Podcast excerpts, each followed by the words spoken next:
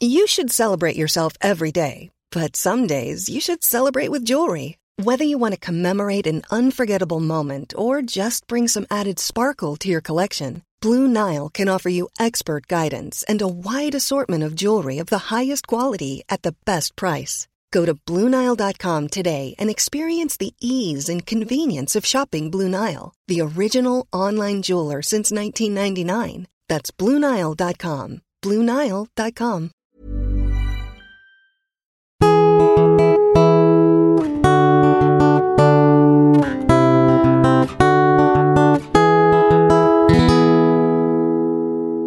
Welcome to Bridge the Atlantic. We are your hosts, Ross Barber. and Marcio Novelli. And today on the show, we have New York City producer, author, and podcaster, Jesse Cannon with us. Hey, Jesse, how's it going? It's going great. It's good to talk to you guys. Uh, Good likewise. to talk to you. Um, before we start, I'm actually reading Jesse's book right now. I'm 25% of the way through, um, which Not, is 20, awesome. not 25.5 or 26%. No, actually well, actually- it's exactly 25%. yeah, well, I've not calculated my Kindle. Uh, oh, okay. um, yeah, about it. it's, uh, you know, So I no, thought it's- you're actually reading a book, you know, not, you know, Marcio, you're living in the past. I know, right? Things have moved on. Things have moved on. I, I I highly suggest to anybody to uh, read the uh, Kindle version because it's so thick. Otherwise, it's like it starts to give you carpal tunnel. So I love the highlight feature. Um, Yes. On the Kindle, and I have to say, your book is the one I've highlighted most. So, oh, that's so nice. So you're yeah, he's been talking about your book quite a bit. I, I haven't read it yet, so I've, I've got to be, I'm the next one to read it. So, Nice. which by the way, the name, the name of the book, Ross.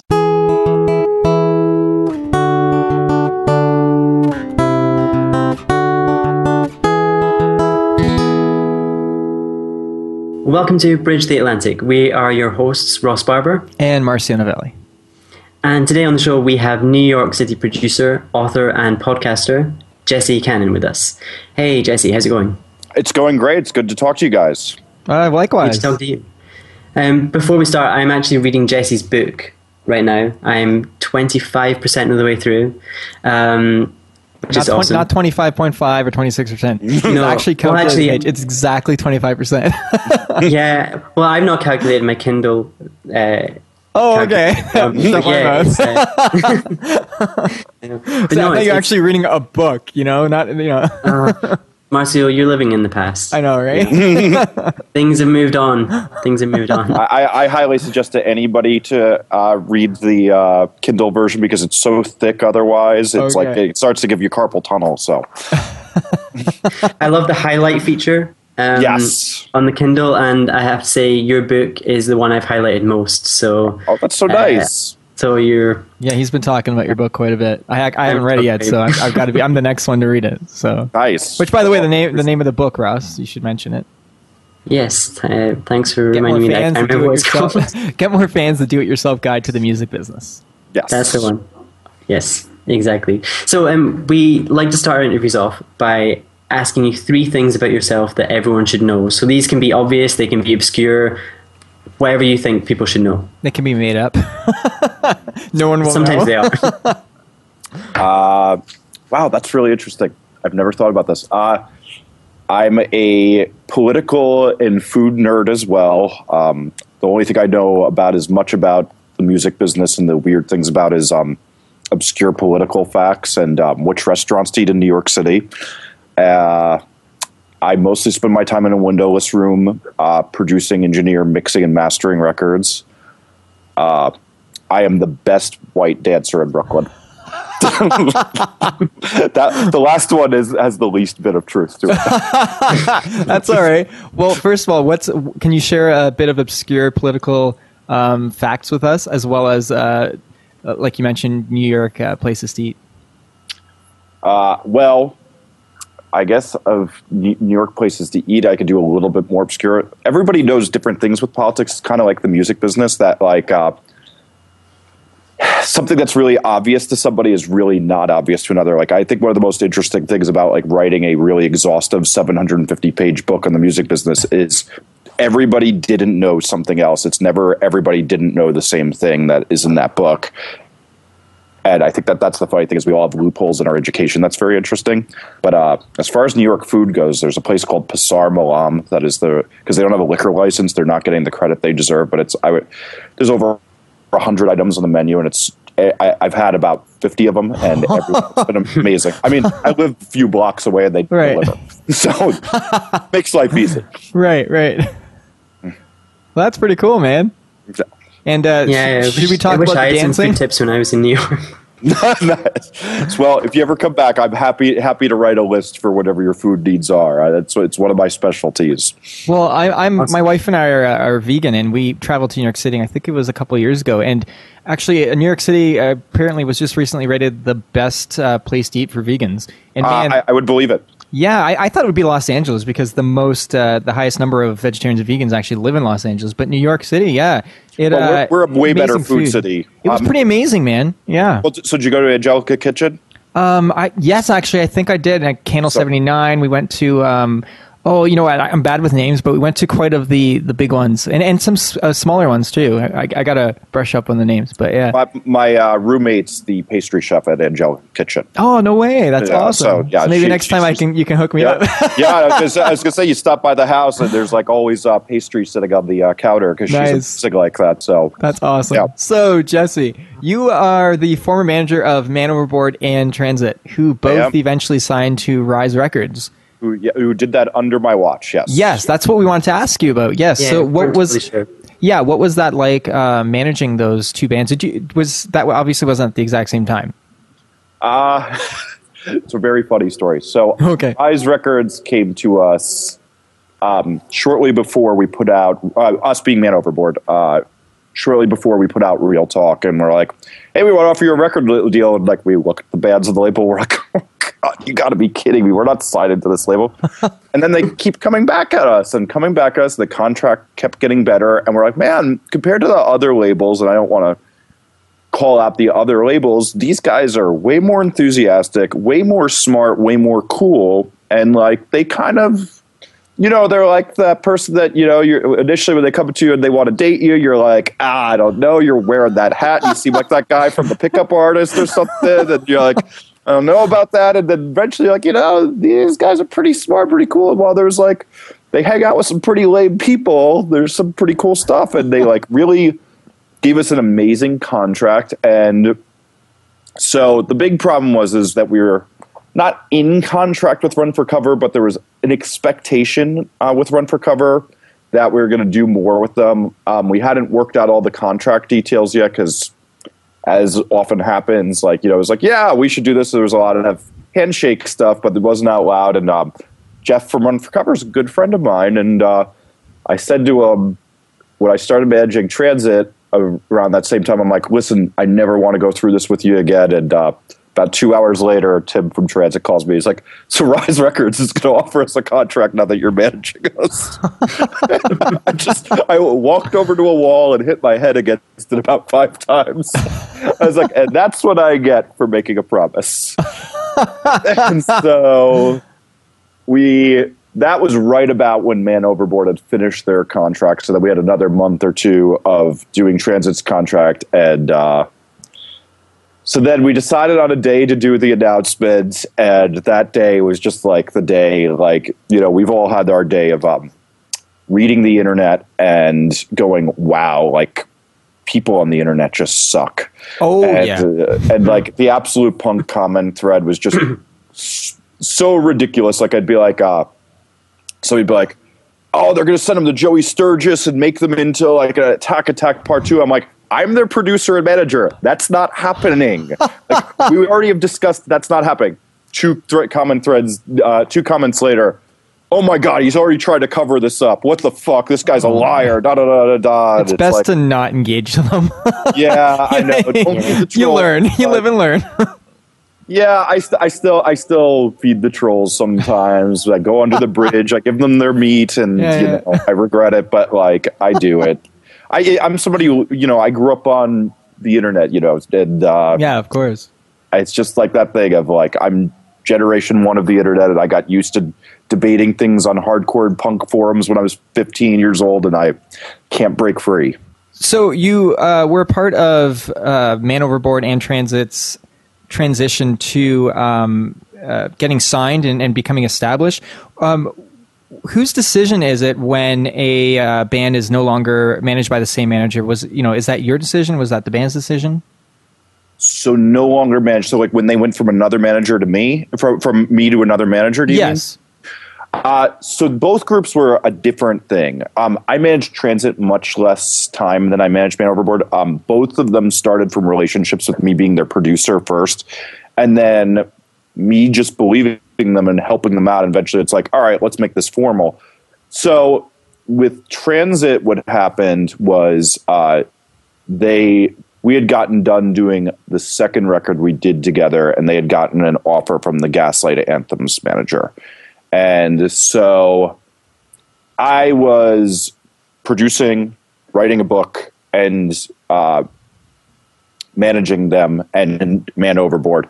And I was very much in over my own head. So you were taking um, it easy, basically. Yes, yes. As I always, I'm always just doing one thing. Uh, yeah, yeah that, that's that's a true creative, though. I mean, you know, yeah. there's not only one outlet. I mean, if you're a creative yeah, person, it sounds yeah, kind of like never, yeah, exactly. Never ever limit yourself. I'm a true believer in that. So yeah, and I, I think that's the thing is we get addicted to creativity. Um, yes. Um, I mean, my book that I'm writing right now is all about creativity. Um, I date somebody who's like, you know, learned architecture, uh, fashion design, is a neuropsychologist, like oh, does geez. you know, and a, and a musician. And so it's like I watch her and like I'm like I feel humbled every day. That's and, uh, amazing. Uh, but like, yeah, you get addicted to it, and um, I think that that was the thing. But so because I was doing so much, and I want to do so much, and I want to be involved with so many cool things. Um, man, over, Transit took the chance to do that. So Man Overboard then got so popular that when we were making the self-titled record, um, we started to have some disagreements about which ways to go, and um, we still do actually disagree about those, even though we're all good friends. And you know, I was talking to Justin on Sunday, and we can make nice little jokes about those disagreements about what we think. But uh, it eventually just became that I had to choose management or record production of managing a band as big as them, and record production is something I've been at since uh, it's actually been 21 years. I, I, first started producing records at 15, so uh, that's awesome. I uh, chose that and they chose that and we went our separate ways and we're all still the best of friends and get real have a lot of fun when we see each other still but you know it was time for uh, after 72 songs produced together and uh, god like three years of working together it was time for them to move on and they've done a great job since that's awesome man yeah. Well, speaking of uh, being a producer for 21 years, you said you've worked on records by The Cure, Limp Bizkit, Dillinger Escape Plan, Saves the Day, Senses Fail. Um, most of those are some of my favorite bands of all time. So. Oh, awesome. we won't say which one's not. yeah, I'm just going to. I'm going to say maybe. Maybe it starts with an L and possibly uh, ends in iskit. possibly that's one of the ones not included. but uh, yeah, so you know, what were those experiences like? Uh, well, all of them are very different. Um, I'll run through some of my favorite ones. Uh, yeah, please do. The, the, the, the Cure was um, particularly magical because I got to also that was um, start of my working with Ross Robinson, who was one of my favorite producers growing up. So I also worked with Steve Evetts on that, as I did a bunch of those other records you mentioned. Um, and Steve Evetts uh, was my other favorite producer growing up. So getting to work with both of them at once was a little crazy, along with a band that I grew up loving and uh, worshiping. I grew up listening to the to the Cure. When I say I grew up listening, I'm not talking as a teenager. I'm talking as like a toddler. yeah, mean, yeah, I got all my Cure and Smiths and replacements and other cool records from my father.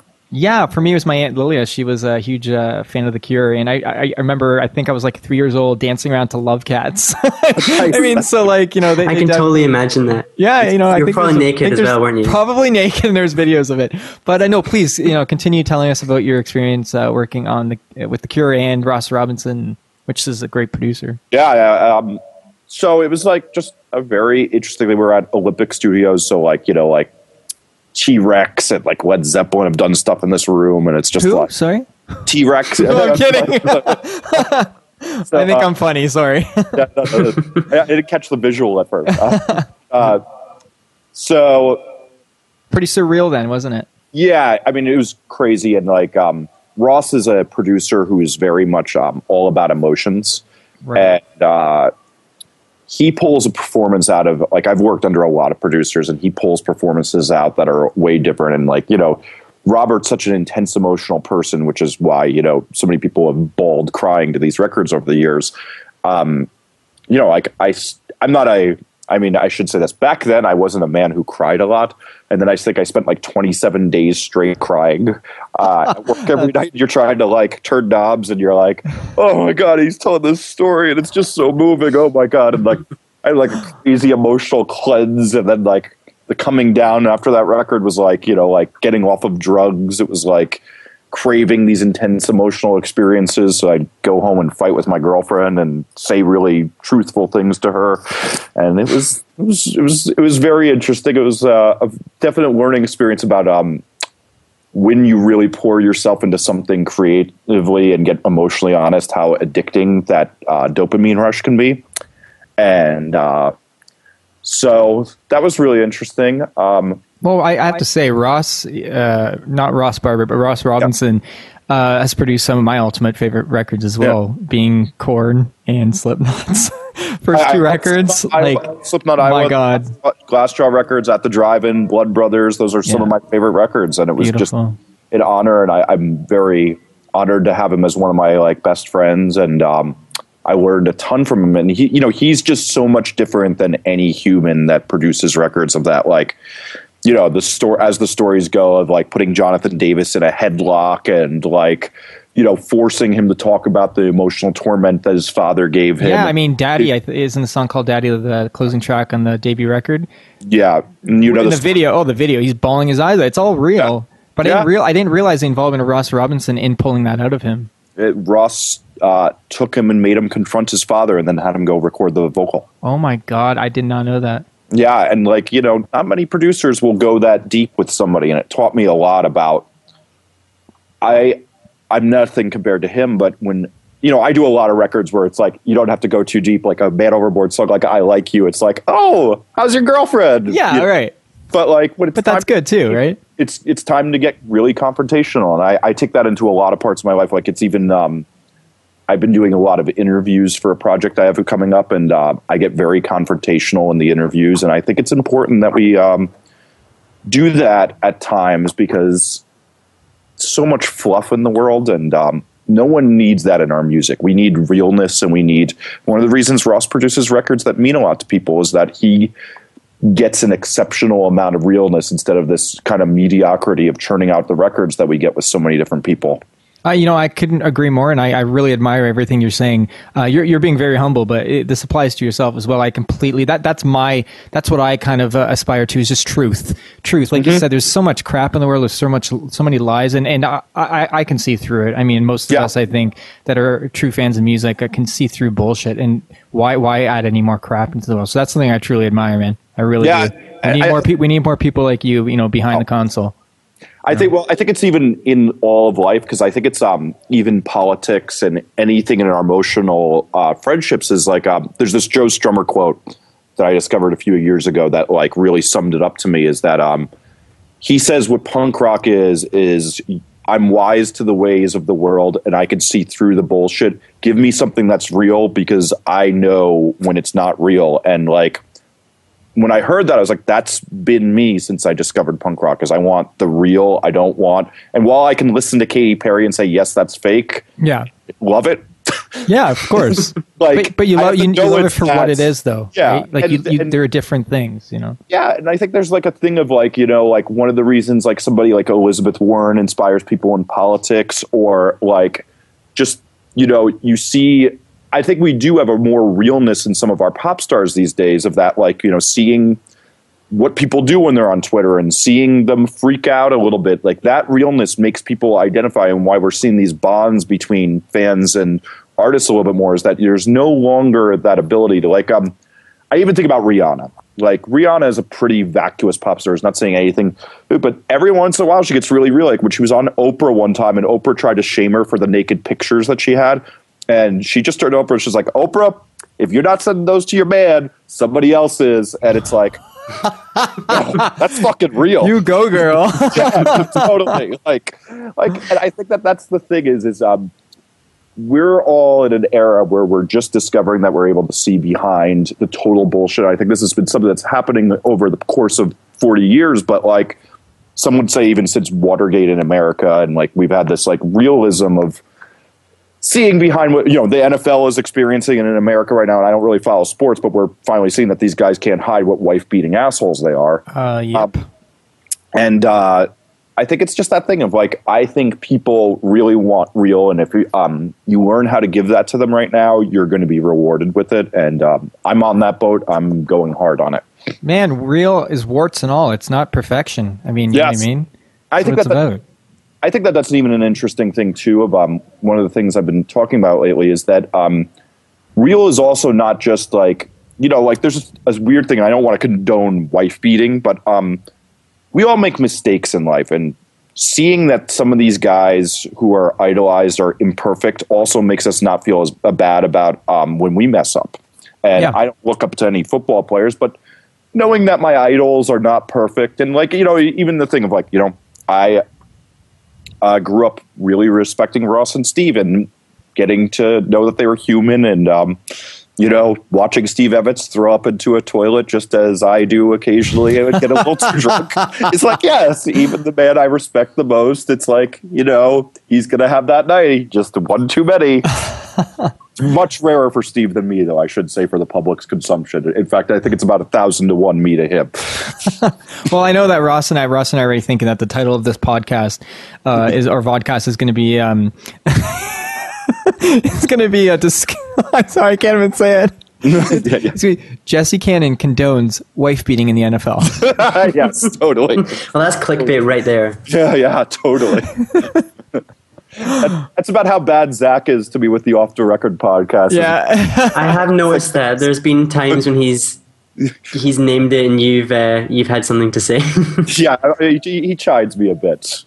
If if I was the one doing the po- naming of the podcast, though, he'd be getting the same treatment. So I love it. So Ross, I know that uh, I know that you uh, one of the one of the many reasons you you uh, relate to Jesse is because you guys both take a similar approach with how you uh, work with musicians. Yeah, yeah. Like one of the things that I like about what you do, Jesse, is obviously you produce artists, but you don't just leave it at that. It's not like once you've produced the record, they're gone, and it's like see you until you want to hire me again. You know, you're actively like helping them out, offering them advice, trying to connect them with other people, and and that's kind of what I do with my clients as well. I I I don't like to just sort of say, right, I've designed your website now. Pay me and get lost. Uh, you know, I'm Yes. That's what you always did with connecting me. People. No, sorry, kidding. Well, we won't go I'm into kidding. that. uh, no, like I'm always connecting them. I'm I'm keeping an eye out for PR opportunities, and Mm-hmm. you know, just connecting them with anyone that can help. And I think it's important that that we all do that. And I think everyone should do that a little bit more. You know, I, I think that that's great, and um, it's almost like one of those things. Like I don't obviously don't have any secrets, but uh, you know, it's it shouldn't be a secret. But I think the sad thing is, is um, a lot of people don't.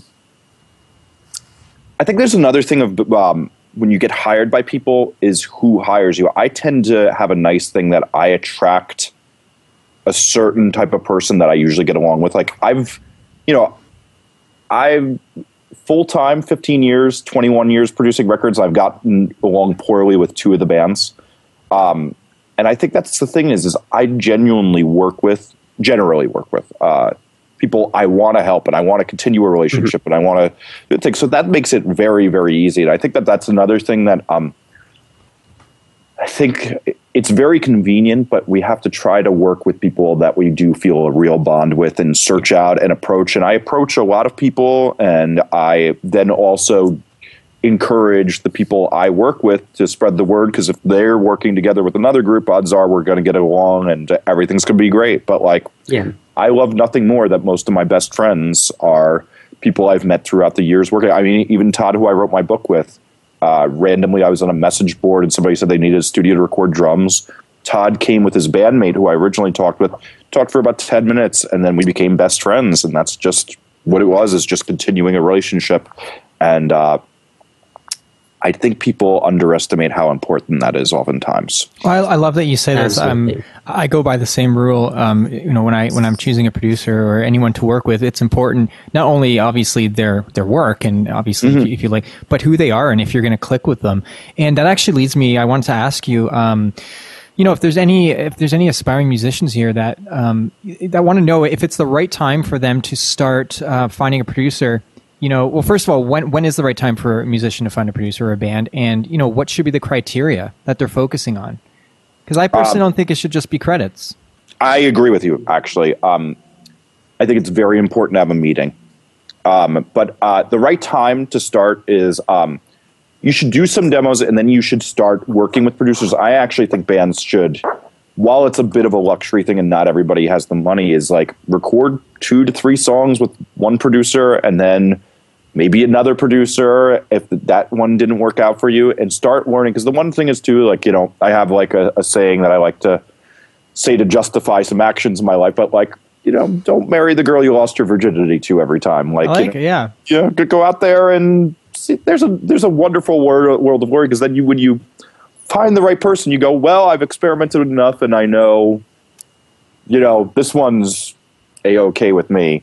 And uh, say that as a 36 year old single man. So uh, well, you know what though, and I, the the other thing too is, um, I, I think that depends on what you're writing at the current time too. You know what I mean? Like some some bands, um, I'm going to cite a band like Alexisonfire. Uh, Worked with the same producer Julius Butty, who, who I had the pleasure of working with, and, and with on every single one of their albums because not the first one, but they found the guy that was just right for them, right? Sure. But a lot of different bands will work with different producers, and that doesn't mean that they didn't love what another producer did with their stuff. It just you know it might be what direction they're going with in that particular record, you know. So I think you know I think exactly what you're saying there. It's not, um, you know, it, maybe they have to be in a polygamous relationship. Yeah, well, or, or think- serial monogamy.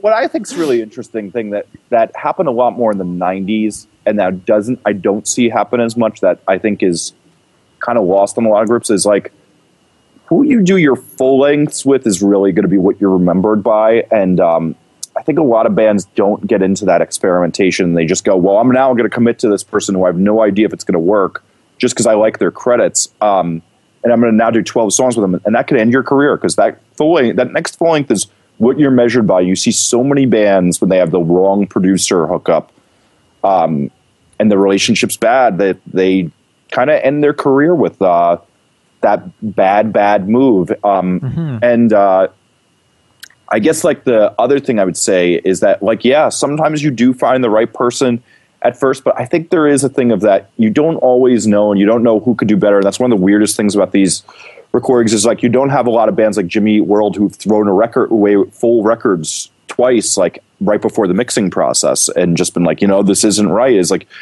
most Green people Day, don't. Green Day have done that as well. Oh, yeah. actually, yeah. Oh well, yeah, they claimed that one time Well, that it got stolen. whether or not it's true Yeah, not, yeah. that- no, that was not true, and I, I, I- I have the facts to prove. Oh, okay. that was a total lie. But they came out with one of their best records after Yes. that, and they were smart enough to do that. they and threw um, out the record, didn't they? That's, that's yeah, they I threw out the record. That's the truth. That's, that's good, the yeah. truth. Yeah, I mean, I, I I have it on word from someone who worked on the record. Oh, I believe it. It makes pr- And- makes sense.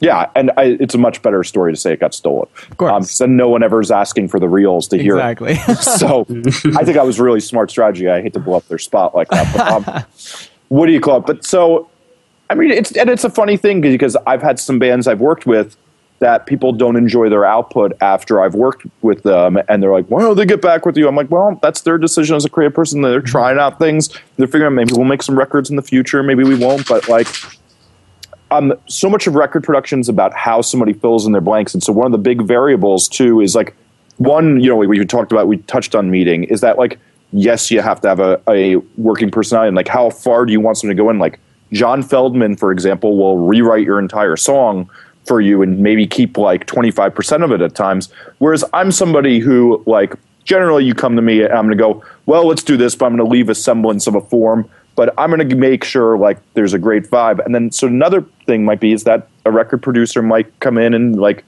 you have a terrible, terrible drummer, but they're a guy who's really good with vocals, then it's not going to work out so well when your drummer sounds terrible and he doesn't know how to make suggestions for making those beats work well with the vocal melodies and how to get the groove to actually work on this record. Um, I pride myself that I can do everything pretty damn well, but I'm not like the world's greatest songwriter. I don't ever fully rewrite anybody's songs with a very, very rare exception.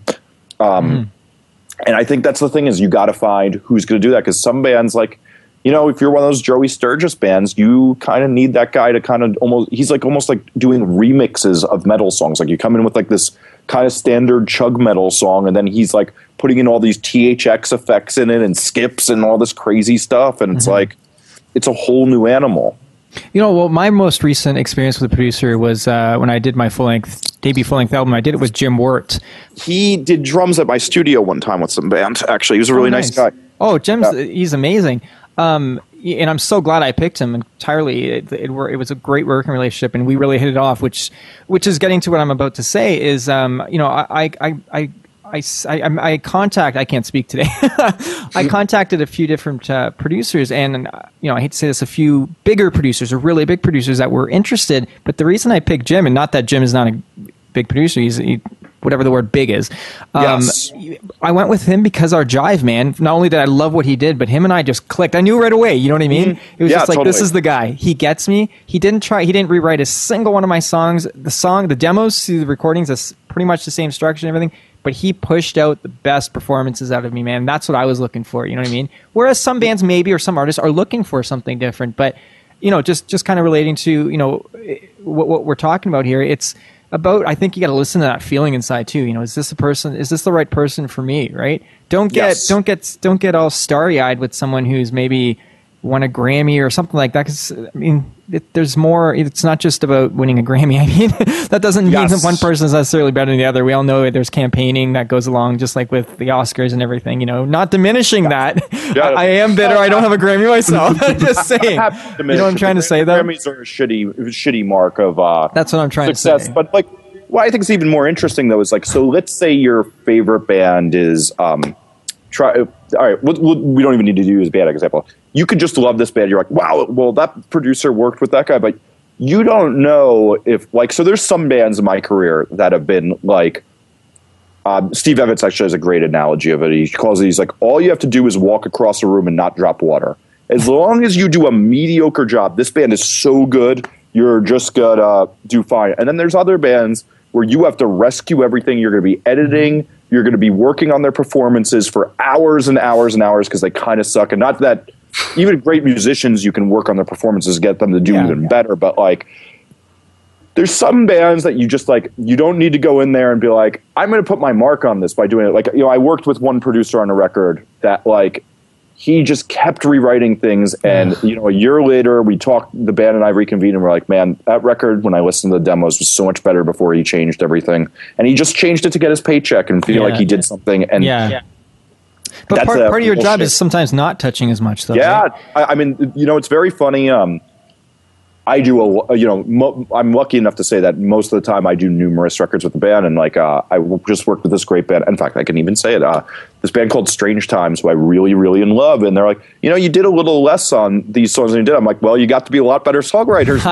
exactly, that's like, a compliment. yeah, I didn't, ha- I didn't have to go in and like change as much because you guys yeah. learned so much from the last experience because you're smart, good musicians, and well, that, that's the optimal well, you know, just just speaking of, of Grammys, um, I just want to say that Milli Vanilli won a Grammy. So, um, Great point, but girl, you know it's true is a hell of a somebody else.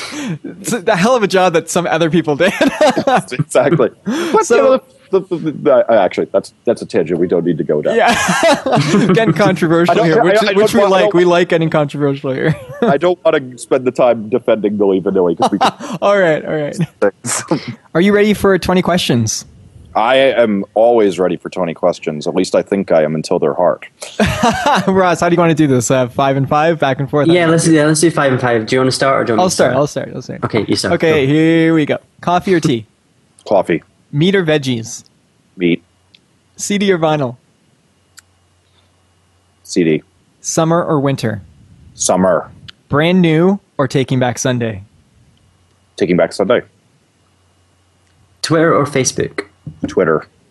Melody or rhythm? Melody. Nirvana or Skrillex? Uh, me before three years ago, always Nirvana, Skrillex today. That was really tough. That was the, that was really really. That, that Well, I got that from your podcast because you was- mentioned Yes, yes. that's where I got it. I, I, fi- I I figured, and, and that now now I'm uh, eating, eating a little crow because part of me died inside. but yes, I, I I I mean, I listen to a lot. Come stuff. on, you've you've had you've had more than twenty years to appreciate Nirvana. It's okay to appreciate other artists as well.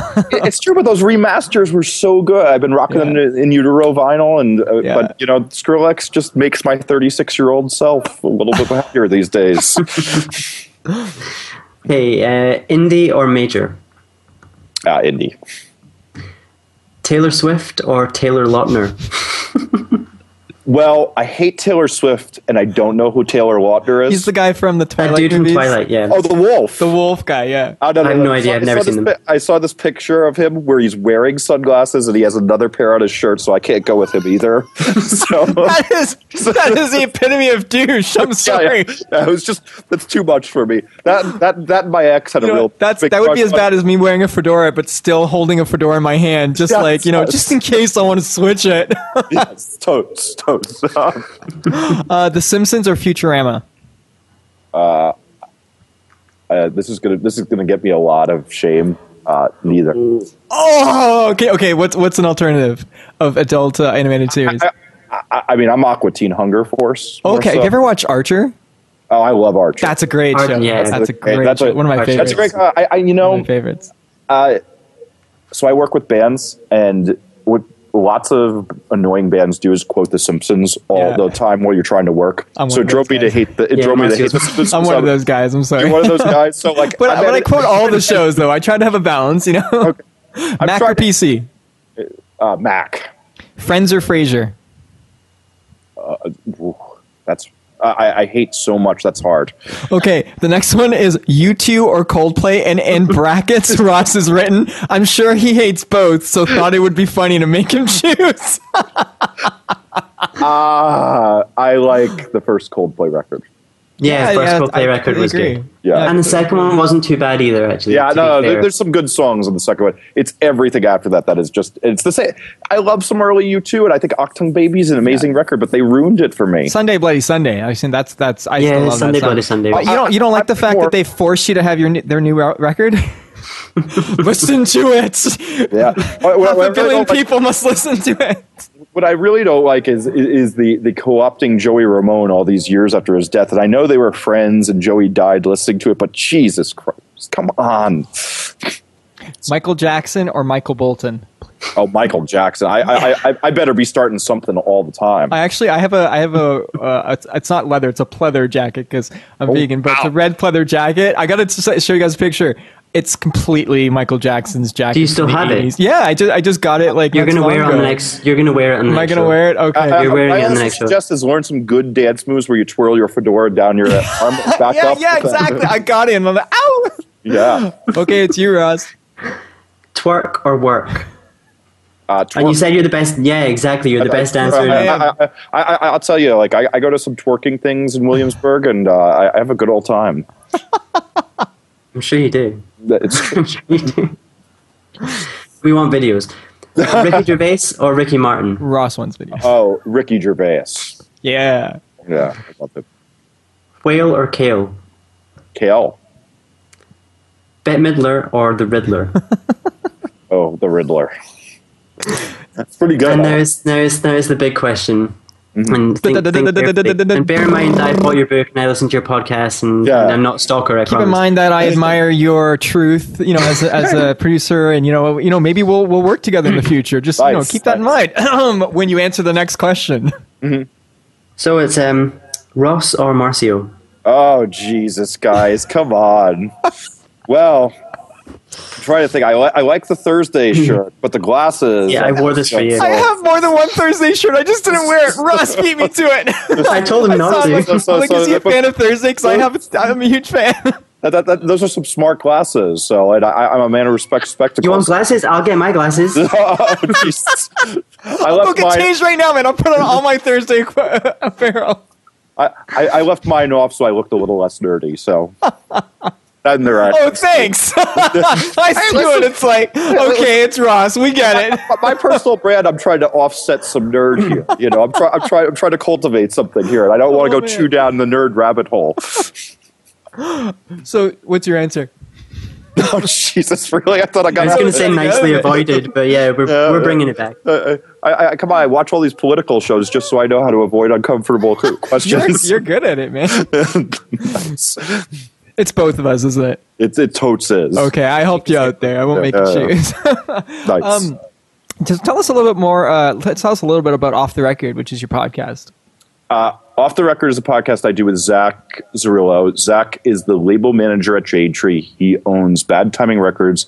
He manages bands like Knuckle Puck and Light Years, works at Synergy Management doing day to day for Real Friends, writes a website called Property of Zach, and I'm probably even missing something. It's because at 21 years old, he's that accomplished. Oh wow! I didn't realize Zach was so young.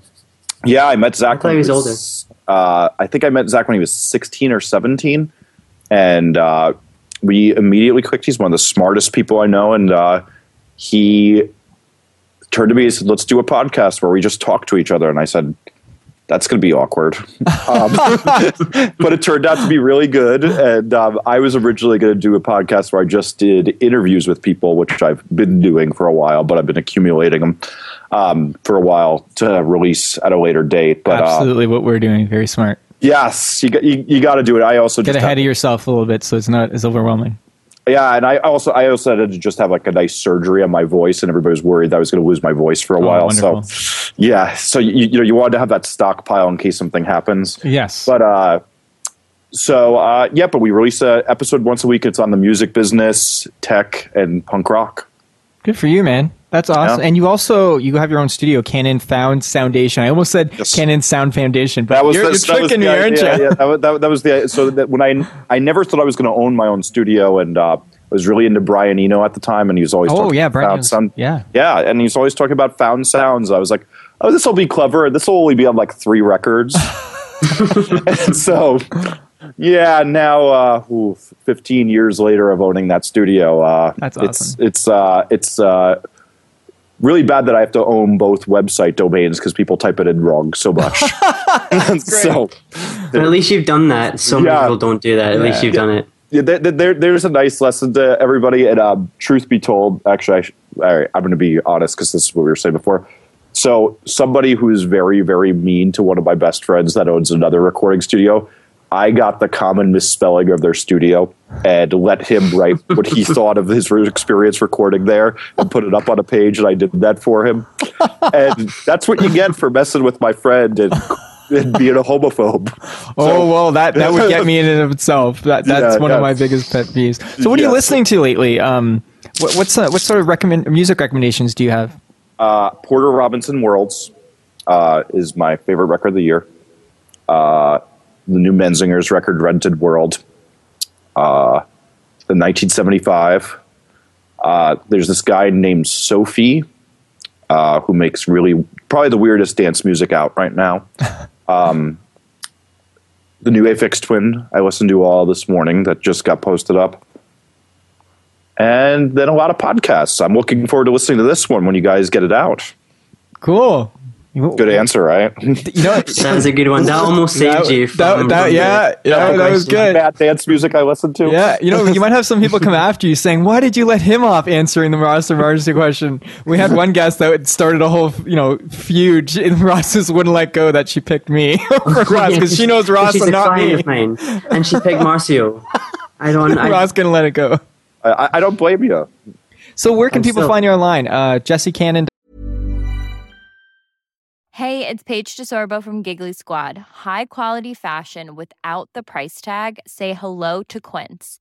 I'm snagging high-end essentials like cozy cashmere sweaters, sleek leather jackets, fine jewelry, and so much more. With Quince being 50 to 80% less than similar brands.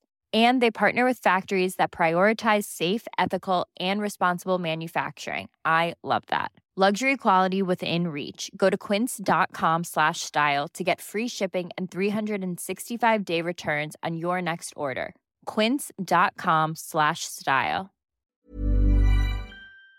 dot com. I know there, That's, and that's, the, uh, that's the best place. Um, I have a blog called Musformation that I rarely update these days. That Okay. I try to put music business stuff on, but mostly jessecannon.com is a nice direction to all the things I do, like teaching courses and uh, the next book that's coming out, the next podcasts that are coming out. Awesome. That all gets updated there. And you're also on Twitter, of course, Jesse Cannon. Yes, uh, yes. And uh, you're on Instagram and Facebook as well? Same things. I have Jesse Cannon on all of them. That's awesome. Hey man, this has been such a pleasure. Honestly, it's uh, I'm I'm so glad Ross introduced me to you. Um, Awesome. I think There's that you, you might well. you might uh you might receive some demos from me sometime in the future. I, I Hope so. I'd love I to hear. Yeah, man, I really I really like what you stand for, and um, yeah, it's uh, you you've got a good energy. You've got a good uh, no, you do. You've got a good energy, and and uh, like I said, we need more people in the music business uh, like yourself. So Well, thank you for coming on our show, man. It's been an absolute pleasure. I appreciate it. Look forward to hearing what you guys do with this. Thanks for listening to this week's episode of Bridge the Atlantic. If you like what you heard, please subscribe and leave a rating and review on iTunes. You can also find us on YouTube, Facebook, Twitter, and Instagram. So connect with us on there and let us know what you think of the show. Thanks for being awesome, and we'll see you next week.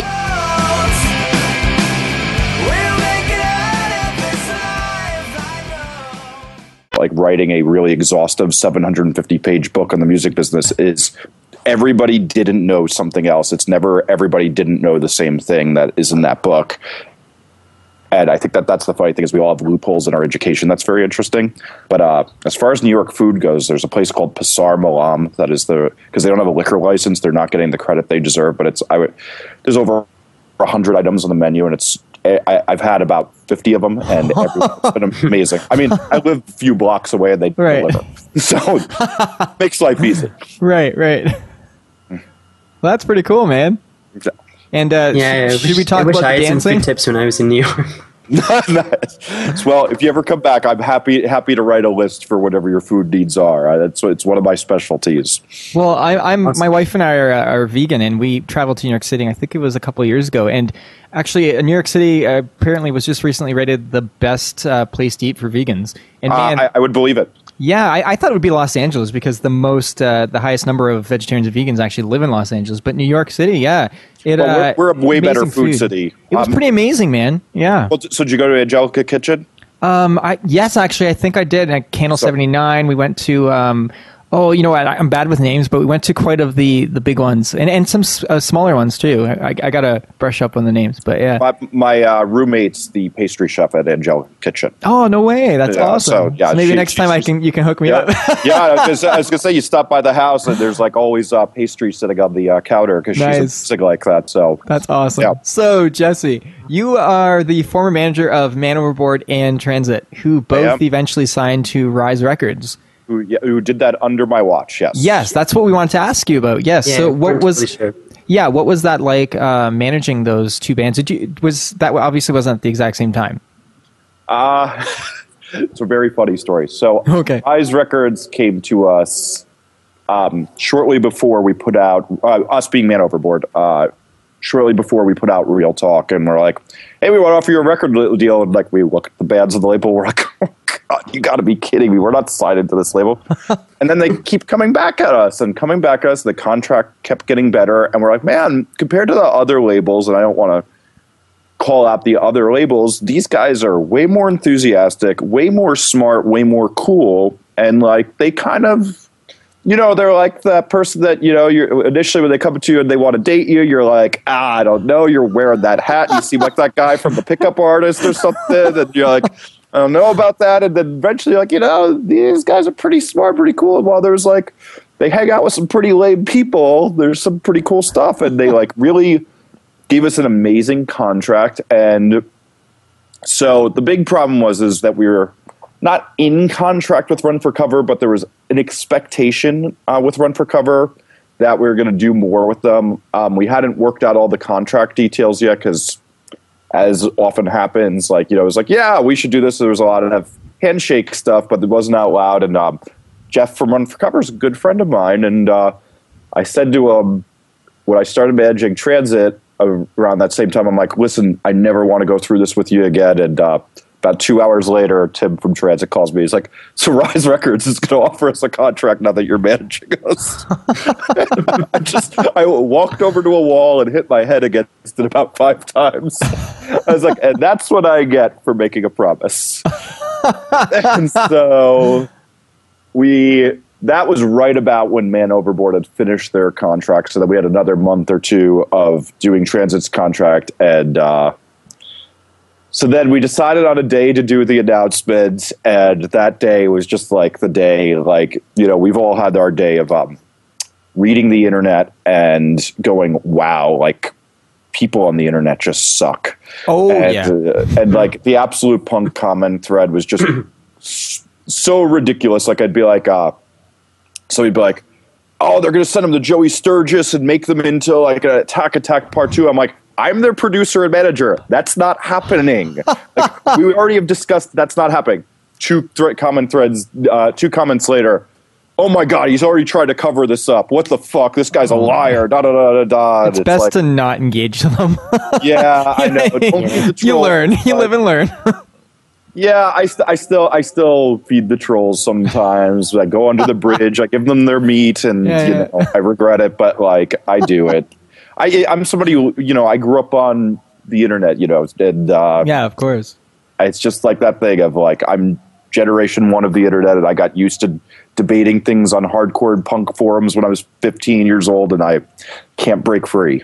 So you uh, were a part of uh, Man Overboard and Transit's transition to um, uh, getting signed and, and becoming established. Um, whose decision is it when a uh, band is no longer managed by the same manager? Was you know is that your decision? Was that the band's decision? So no longer managed. So like when they went from another manager to me, from from me to another manager. Do you yes. Mean? Uh, so both groups were a different thing. Um, I managed Transit much less time than I managed Man Overboard. Um, both of them started from relationships with me being their producer first, and then me just believing them and helping them out. And eventually, it's like, all right, let's make this formal. So with Transit, what happened was uh, they we had gotten done doing the second record we did together, and they had gotten an offer from the Gaslight Anthems manager. And so I was producing, writing a book, and uh, managing them and, and, man overboard.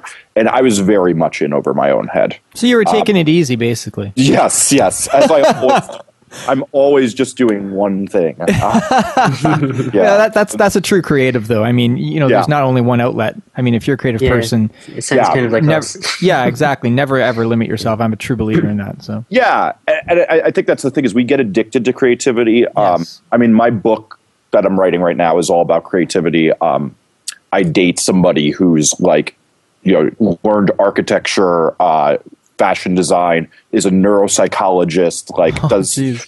you know, and a, and a musician. And so it's like I watch her and like I'm like I feel humbled every day. That's and, uh, amazing. Uh, but like, yeah, you get addicted to it, and um, I think that that was the thing. But so because I was doing so much, and I want to do so much, and I want to be involved with so many cool things. Um, man, over, Transit took the chance to do that.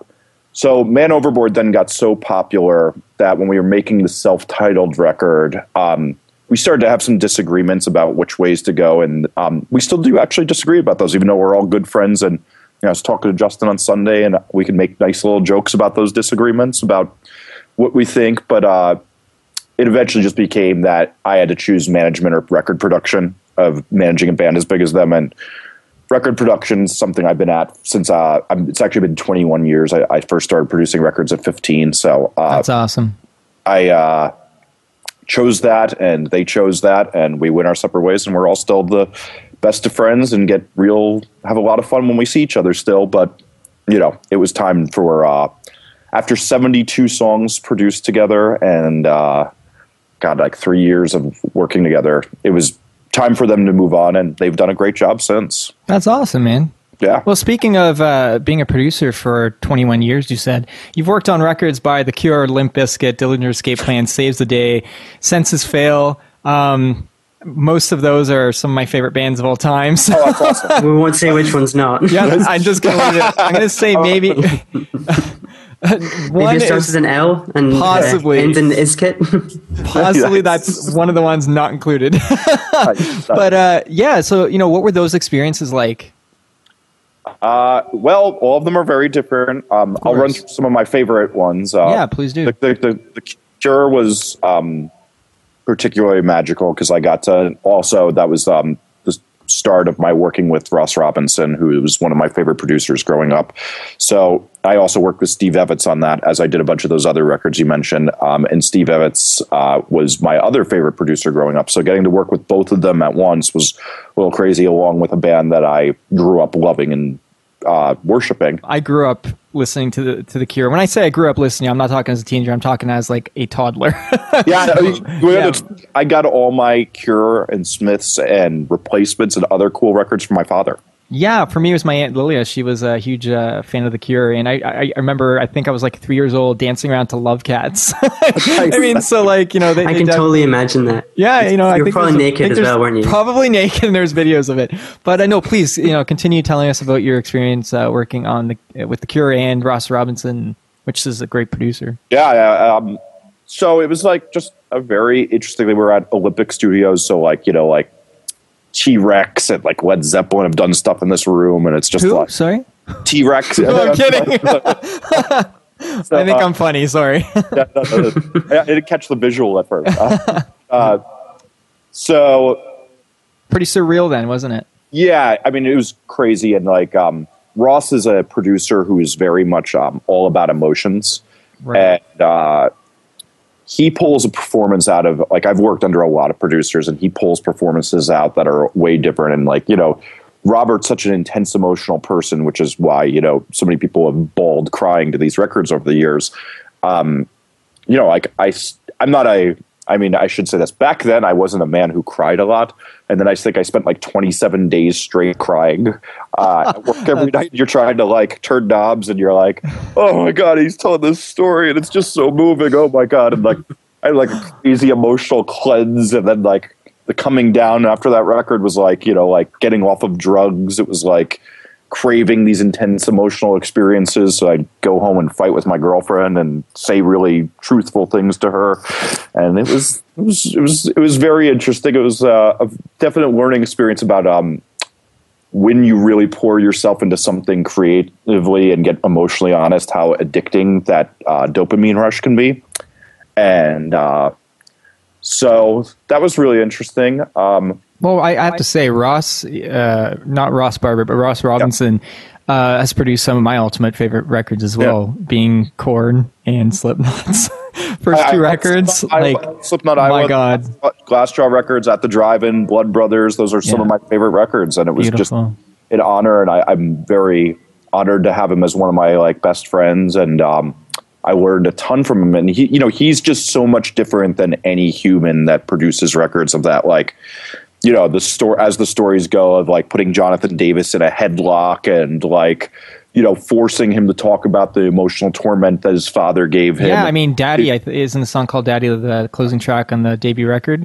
Yeah, and you know in the, the video. Oh, the video. He's bawling his eyes out. It's all real. Yeah. But I, didn't real, I didn't realize the involvement of Ross Robinson in pulling that out of him. It, Ross uh, took him and made him confront his father, and then had him go record the vocal. Oh my god, I did not know that. Yeah, and like you know, not many producers will go that deep with somebody, and it taught me a lot about.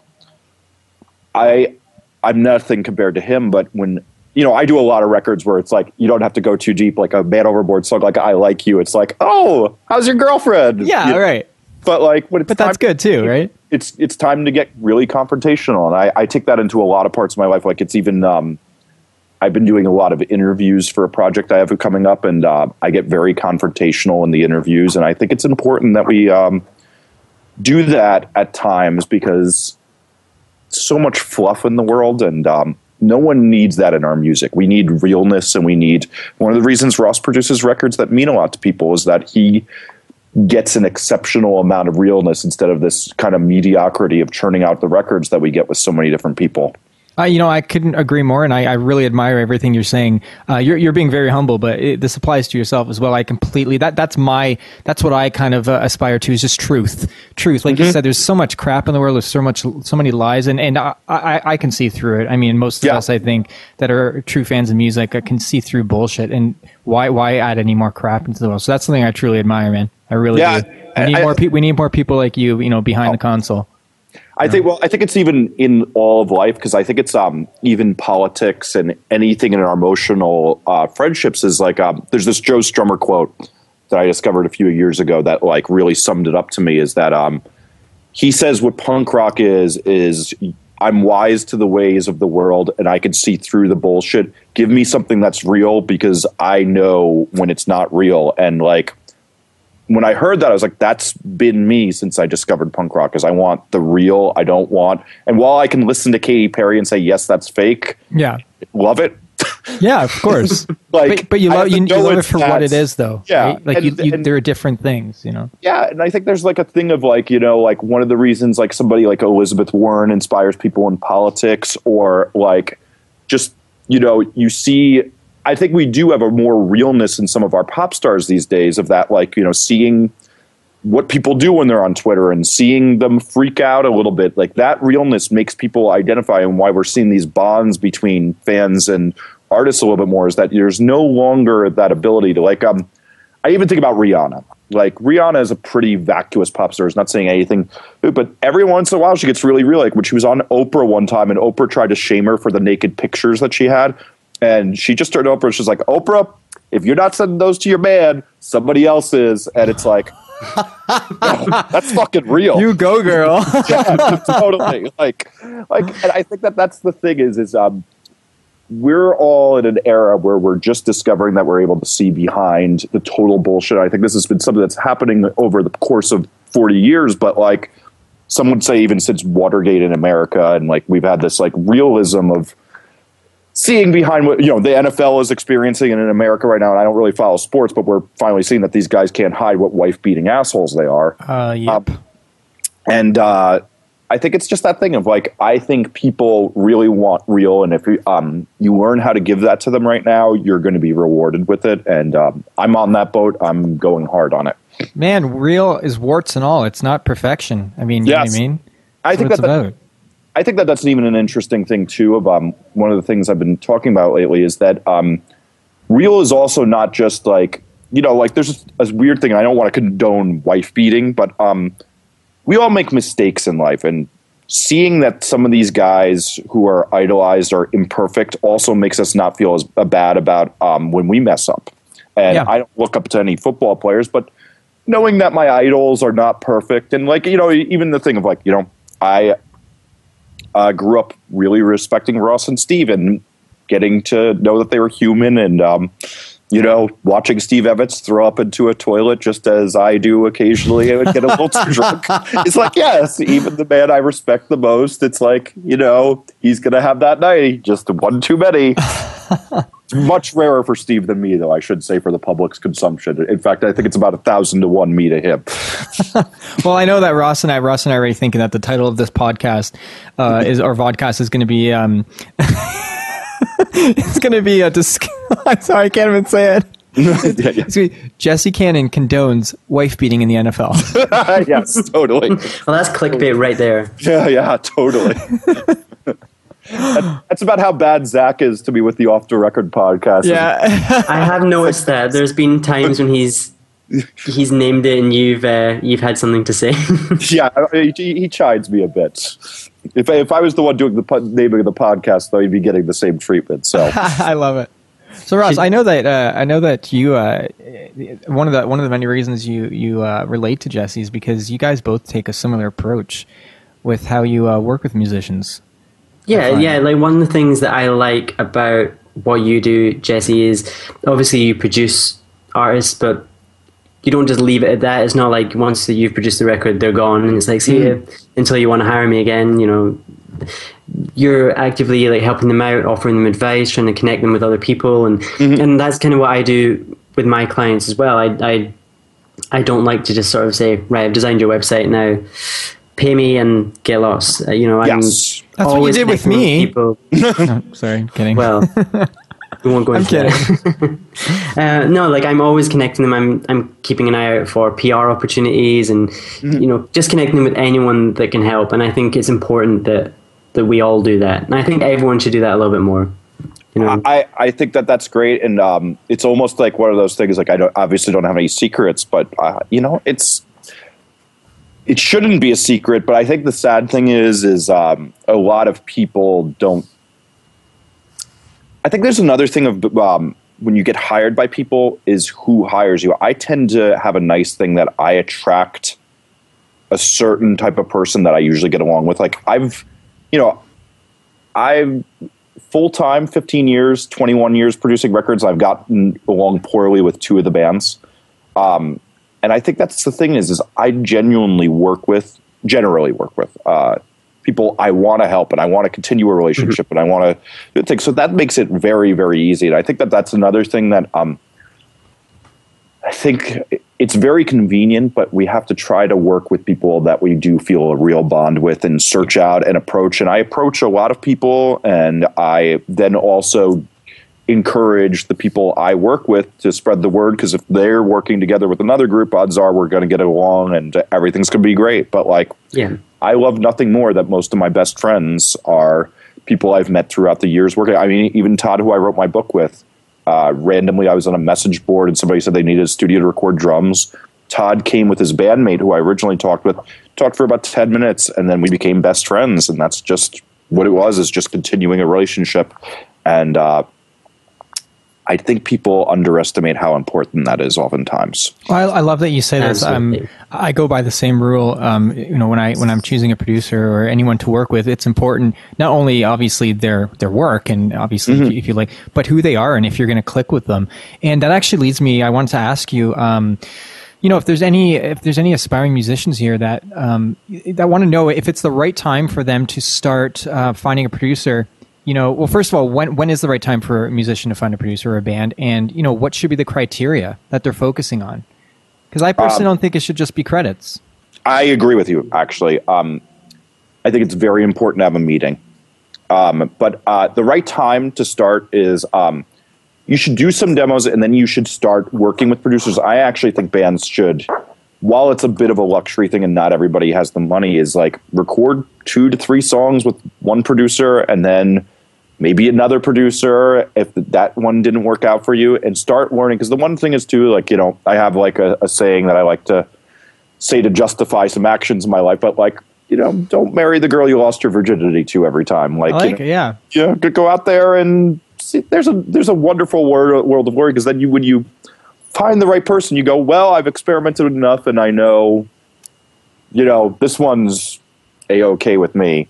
And uh, say that as a 36 year old single man. So uh, well, you know what though, and I, the the other thing too is, um, I, I think that depends on what you're writing at the current time too. You know what I mean? Like some some bands, um, I'm going to cite a band like Alexisonfire. Uh, Worked with the same producer Julius Butty, who, who I had the pleasure of working with, and, and with on every single one of their albums because not the first one, but they found the guy that was just right for them, right? Sure. But a lot of different bands will work with different producers, and that doesn't mean that they didn't love what another producer did with their stuff. It just you know it might be what direction they're going with in that particular record, you know. So I think you know I think exactly what you're saying there. It's not, um, you know, it, maybe they have to be in a polygamous relationship, yeah, well, or, or serial monogamy. what I think is really interesting thing that that happened a lot more in the '90s, and that doesn't I don't see happen as much. That I think is kind of lost in a lot of groups is like who you do your full lengths with is really going to be what you're remembered by, and um, I think a lot of bands don't get into that experimentation. They just go, "Well, I'm now going to commit to this person who I have no idea if it's going to work, just because I like their credits." Um, and I'm going to now do 12 songs with them, and that could end your career because that full length, that next full length is what you're measured by. You see so many bands when they have the wrong producer hookup, um, and the relationship's bad that they kind of end their career with uh, that bad, bad move. Um, And uh, I guess like the other thing I would say is that like yeah, sometimes you do find the right person at first, but I think there is a thing of that you don't always know and you don't know who could do better. And that's one of the weirdest things about these recordings is like you don't have a lot of bands like Jimmy Eat World who've thrown a record away full records twice, like right before the mixing process, and just been like, you know, this isn't right. Is like most Green people Day, don't. Green Day have done that as well. Oh, yeah. actually, yeah. Oh well, yeah, they claimed that one time Well, that it got stolen. whether or not it's true or Uh, that's, yeah. that, no, that was not true, and I, I, I have the facts to prove. it. Oh, okay. that was the total lie. But they came out with one of their best records after Yes. that, and they were smart enough to do that. And they threw uh, out the record, didn't they? That's, that's yeah, what they I threw out the record. That's the truth. That's, that's good, the yeah. truth. Yeah, I mean, I, I I have it on word from someone who worked on the record. Oh, I believe it. It makes makes sense. Yeah, and I, it's a much better story to say it got stolen. Of course. um, no one ever is asking for the reels to hear. it. Exactly. so I think that was really smart strategy. I hate to blow up their spot like that, but um, what do you call it? But so, I mean, it's and it's a funny thing because I've had some bands I've worked with that people don't enjoy their output after I've worked with them, and they're like, "Why don't they get back with you?" I'm like, "Well, that's their decision as a creative person. They're trying out things. They're figuring out maybe we'll make some records in the future, maybe we won't." But like, um, so much of record production is about how somebody fills in their blanks, and so one of the big variables too is like one. You know, we, we talked about, we touched on meeting is that like yes, you have to have a, a working personality, and like how far do you want someone to go in? Like John Feldmann, for example, will rewrite your entire song for you and maybe keep like 25% of it at times. Whereas I'm somebody who, like, generally you come to me and I'm going to go, well, let's do this, but I'm going to leave a semblance of a form. But I'm going to make sure like there's a great vibe. And then, so another thing might be is that a record producer might come in and like,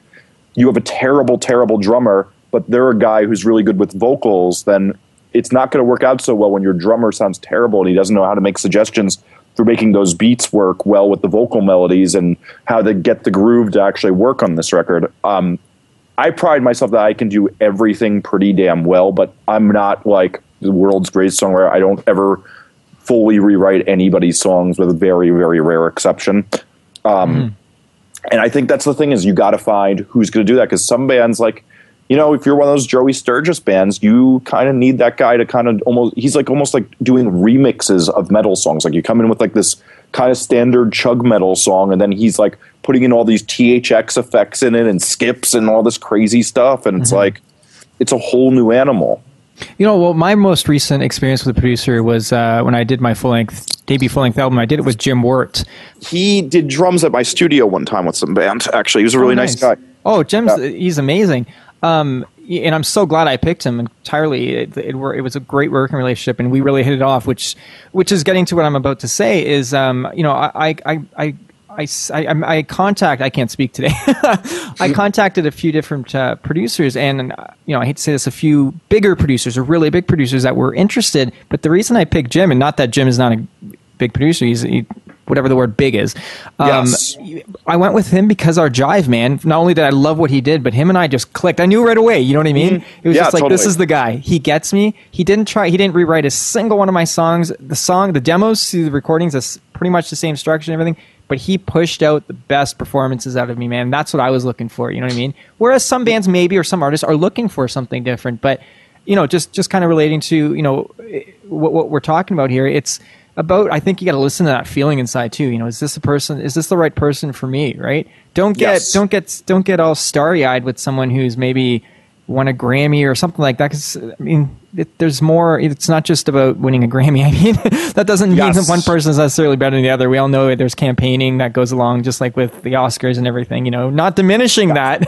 Yeah. I, I am bitter. I don't have a Grammy myself. I'm just saying. You know what I'm trying to say though. Grammys are a shitty, shitty mark of uh, That's what I'm trying to success. say. But like, what I think is even more interesting though is like, so let's say your favorite band is um, try. All right, we don't even need to use a bad example. You could just love this band. You're like, wow, well that producer worked with that guy, but you don't know if like. So there's some bands in my career that have been like.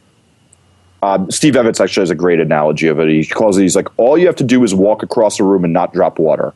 As long as you do a mediocre job, this band is so good, you're just gonna do fine. And then there's other bands where you have to rescue everything. You're gonna be editing, you're gonna be working on their performances for hours and hours and hours because they kind of suck. And not that even great musicians, you can work on their performances, get them to do Yeah. even better, but like, there's some bands that you just like you don't need to go in there and be like i'm going to put my mark on this by doing it like you know i worked with one producer on a record that like he just kept rewriting things and you know a year later we talked the band and i reconvened and we're like man that record when i listened to the demos was so much better before he changed everything and he just changed it to get his paycheck and feel Yeah. like he did something and yeah. But part, part of your job bullshit. is sometimes not touching as much, though. Yeah, right? I, I mean, you know, it's very funny. Um, I do a, you know, mo- I'm lucky enough to say that most of the time I do numerous records with the band, and like uh, I just worked with this great band. In fact, I can even say it. Uh, this band called Strange Times, who I really, really in love, and they're like, you know, you did a little less on these songs than you did. I'm like, well, you got to be a lot better songwriters. In the last exactly. that's Like, a have- compliment. yeah, I didn't, ha- I didn't have to go in and like change as much because you guys Yeah. learned so much from the last experience because you're smart, good musicians, and Well, that, that's the optimal. Well, you know, just just speaking of, of Grammys, um, I just want to say that Milli Vanilli won a Grammy. So, um, Great point, but girl, you know it's true is a hell of a somebody else. it's a hell of a job that some other people did. exactly. But So- you know, the, the, the, uh, actually, that's that's a tangent we don't need to go down. yeah, getting controversial I here, I- which, I which we want- like. We like getting controversial here. I don't want to spend the time defending Milli Vanilli because we. all right, all right. Are you ready for twenty questions? I am always ready for twenty questions. At least I think I am until they're hard. Ross, how do you want to do this? Uh, five and five, back and forth. Yeah, let's do, yeah, let's do five and five. Do you want to start or do you want I'll me to start. I'll start. I'll start. Okay, you start. Okay, Go. here we go. Coffee or tea? Coffee, Meat or veggies? meat, CD or vinyl? CD, Summer or winter? summer, Brand new or Taking Back Sunday? Taking Back Sunday, Twitter or Facebook? Twitter, Melody or rhythm? melody, Nirvana or Skrillex? Uh, me before three years ago, always Nirvana, Skrillex today. That's really tough. That was the that was really really. That, that Well, I got that from your fun. podcast because you was- mentioned Yes, yes. that's where I got it. I, I, fi- I I figured, and, and that now now I'm uh, eating, eating a little crow because part of me died inside. but yes, I I, I I mean, I listen to a lot. Of Come stuff. on, you've you've had you've had more than twenty years to appreciate Nirvana. It's okay to appreciate other artists as well. It's true, but those remasters were so good. I've been rocking them in, in utero vinyl, and uh, Yeah. but you know, Skrillex just makes my 36 year old self a little bit happier these days. Hey, uh, indie or major? uh, indie. Taylor Swift or Taylor Lautner? Well, I hate Taylor Swift, and I don't know who Taylor Lautner is. He's the guy from the That Twilight dude from movies. Twilight, yeah. oh, the Wolf. the wolf guy. Yeah. Oh, no, no, I have no. no idea. I've never saw seen this them. pi- I saw this picture of him where he's wearing sunglasses and he has another pair on his shirt, so I can't go with him either. so That is that is the epitome of douche. I'm sorry. yeah. Yeah, it was just that's too much for me. That that that my ex had You a know, real. that's big that would be as bad as me wearing a fedora, but still holding a fedora in my hand, just Yes, like you know, yes. just in case I want to switch it. yes, totes, totes. Uh, the Simpsons or Futurama? uh, this is gonna this is gonna get me a lot of shame. Uh, neither. Oh, okay, okay. What's what's an alternative of adult uh, animated series? I, I mean, I'm Aqua Teen Hunger Force. Okay, so. have you ever watched Archer? Oh, I love Archer. That's a great Art- show. yeah. that's a great that's show. a- One of my Archer- favorites. That's great. Uh, I, I, you One know, of my favorites. uh, so I work with bands, and what lots of annoying bands do is quote The Simpsons all Yeah. the time while you're trying to work. I'm so it drove me to hate the. It Yeah, drove me to hate The Simpsons. I'm one of those guys. I'm sorry. You're one of those guys. So like, but I'm but I quote all the shows though. I try to have a balance. You know, Okay. Mac or PC, uh, Mac. Friends or Frasier. Ooh, that's I, I hate so much. That's hard. Okay, the next one is U2 or Coldplay, and in brackets, Ross has written, I'm sure he hates both, so thought it would be funny to make him choose. Ah, I like the first Coldplay record. Yeah, first Coldplay I record totally was agree. good. Yeah. And the second one wasn't too bad either, actually. Yeah, no, there, there's some good songs on the second one. It's everything after that that is just it's the same. I love some early U two, and I think Achtung Baby is an amazing record, but they ruined it for me. Sunday Bloody Sunday. I think that's that's I Yeah, still love Sunday that song. Bloody Sunday. But you don't you don't like the I'm fact more- that they forced you to have your their new record? listen to it. Yeah, what, what- Half what I a really billion don't like- people must listen to it. What I really don't like is, is the the co-opting Joey Ramone all these years after his death, and I know they were friends, and Joey died listening to it, but Jesus Christ, come on! Michael Jackson or Michael Bolton? Oh, Michael Jackson, I I, I I better be starting something all the time. I actually I have a I have a uh, it's, it's not leather it's a pleather jacket because I'm vegan but it's a red pleather jacket. I gotta show you guys a picture. It's completely Michael Jackson's jacket. Do you still from the have it? Yeah, I just I just got it. Like You're gonna so wear it on the ago. next. You're gonna wear it on the Am I next. gonna show. wear it? Okay. Uh, You're wearing my it on the next show. suggest is learn some good dance moves where you twirl your fedora down your arm back yeah, up. yeah, exactly. I got it. I'm like, ow. yeah. Okay, it's you, Ross. Twerk or work. Uh, And you said you're the best. Yeah, exactly. You're the best dancer. I, I, I, I, I, I'll tell you, like I, I go to some twerking things in Williamsburg, and uh, I, I have a good old time. I'm sure you do. It's I'm sure you do. we want videos. Ricky Gervais or Ricky Martin? Ross one's videos. oh, Ricky Gervais. Yeah. Yeah, I love. Whale or Kale? Kale. Bette Midler or the Riddler? Oh, the Riddler. That's pretty good. and there's there's there's the big question. Mm-hmm. And, think, think carefully. and bear in mind, that I bought your book and I listen to your podcast, and, Yeah. and I'm not a stalker. I Keep in mind that I admire your truth, you know, as a, as a producer, and you know, you know, maybe we'll we'll work together in the future. Just you know, keep that in mind when you answer the next question. So it's um Ross or Marcio. Oh Jesus, guys, come on. Well, I'm trying to think. I, li- I like the Thursday shirt, but the glasses. Yeah, I wore this for you. I have more than one Thursday shirt. I just didn't wear it. Ross beat me to it. I told him I not saw to. it. So- so- like, so is he a that- fan of Thursday? Because I have, I'm a huge fan. That, that, that, those are some smart glasses. So, and I, I'm a man of respect. spectacles. You want glasses? I'll get my glasses. oh, Jesus. I Go left get mine. changed right now, man. I'll put on all my Thursday apparel. I, I, I left mine off so I looked a little less nerdy. So, and they're Oh, thanks. I see it. It's like, okay, it's Ross. We get it. my personal brand, I'm trying to offset some nerd here. You know, I'm trying, I'm trying, I'm trying to cultivate something here, and I don't want to Oh, go man. too down the nerd rabbit hole. So, what's your answer? oh Jesus, really? I thought I got. I was going to say nicely avoided, but yeah, we're, Yeah, we're bringing it back. Uh, I, I, come on, I watch all these political shows just so I know how to avoid uncomfortable qu- You're, questions. you're good at it, man. It's both of us, isn't it? it, it totes is. Okay, I helped you out there. I won't make you Yeah. choose. Nice. Um, Just tell us a little bit more. Uh, tell us a little bit about Off the Record, which is your podcast. Uh, Off the Record is a podcast I do with Zach Zarrillo. Zach is the label manager at Jade Tree. He owns Bad Timing Records. He manages bands like Knuckle Puck and Light Years, works at Synergy Management doing day to day for Real Friends, writes a website called Property of Zach, and I'm probably even missing something. It's because at 21 years old, he's that accomplished. Oh wow! I didn't realize Zach was so young. Yeah, I met Zach. I when he was Uh, I think I met Zach when he was 16 or 17, and uh, we immediately clicked. He's one of the smartest people I know, and uh, he turned to me and said, "Let's do a podcast where we just talk to each other." And I said, "That's going to be awkward," um, but it turned out to be really good. And um, I was originally going to do a podcast where I just did interviews with people, which I've been doing for a while, but I've been accumulating them um, for a while to release at a later date. But uh, Absolutely, what we're doing, very smart. yes, you got you, you got to do it. I also Get ahead have- of yourself a little bit, so it's not as overwhelming. Yeah, and I also I also had to just have like a nice surgery on my voice, and everybody was worried that I was going to lose my voice for a while. So Oh, yeah, so you you know you wanted to have that stockpile in case something happens. Yes, But uh, so uh, yeah, but we release a episode once a week. It's on the music business, tech, and punk rock. good for you, man. That's awesome. Yeah. And you also you have your own studio, Cannon Found Foundation. I almost said Yes. Cannon Sound Foundation, but That was you're, the, you're was tricking me, aren't you? Yeah, that, was, that, that was the so that when I I never thought I was going to own my own studio, and uh, I was really into Brian Eno at the time, and he was always Oh talking yeah, about Brian. found was- sound. Yeah. Yeah, and he's always talking about found sounds. I was like, oh, this will be clever. This will only be on like three records.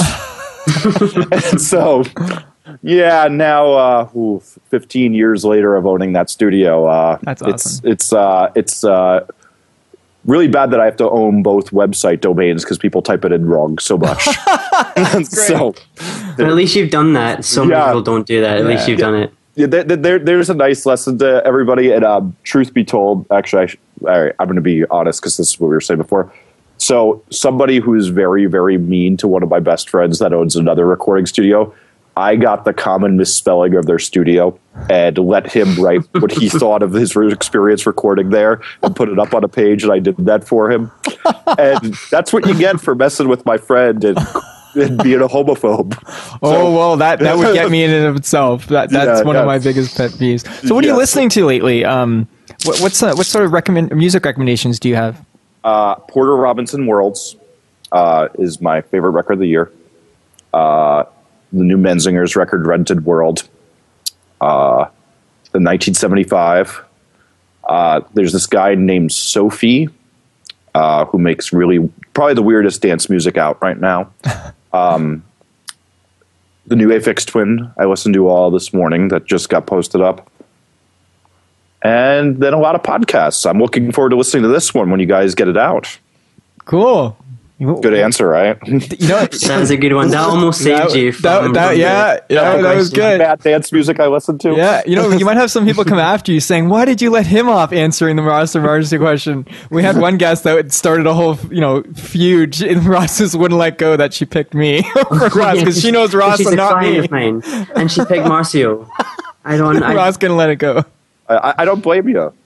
So where can I'm people still- find you online? Uh, JesseCannon.com, I know there, That's, and that's, the, uh, that's the best place. Um, I have a blog called Musformation that I rarely update these days. That Okay. I try to put music business stuff on, but mostly JesseCannon.com is a nice direction to all the things I do, like teaching courses and uh, the next book that's coming out, the next podcasts that are coming out. Awesome. That all gets updated there. and you're also on Twitter, of course, Jesse Cannon, Yes, uh, yes. and uh, you're on Instagram and Facebook as well. Same things. I have Jesse Perfect. Cannon on all of them. That's awesome. Hey man, this has been such a pleasure. Honestly, it's uh, I'm I'm so glad Ross introduced me to you.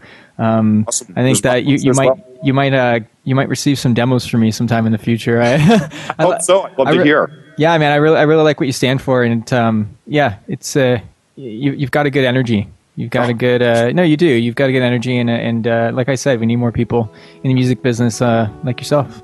So Well, thank you for coming on our show, man. It's been an absolute pleasure. I appreciate it. Look forward to hearing what you guys do with this. Thanks for listening to this week's episode of Bridge the Atlantic. If you like what you heard, please subscribe and leave a rating and review on iTunes. You can also find us on YouTube, Facebook, Twitter, and Instagram, so connect with us on there and let us know what you think of the show. Thanks for being awesome, and we'll see you next week.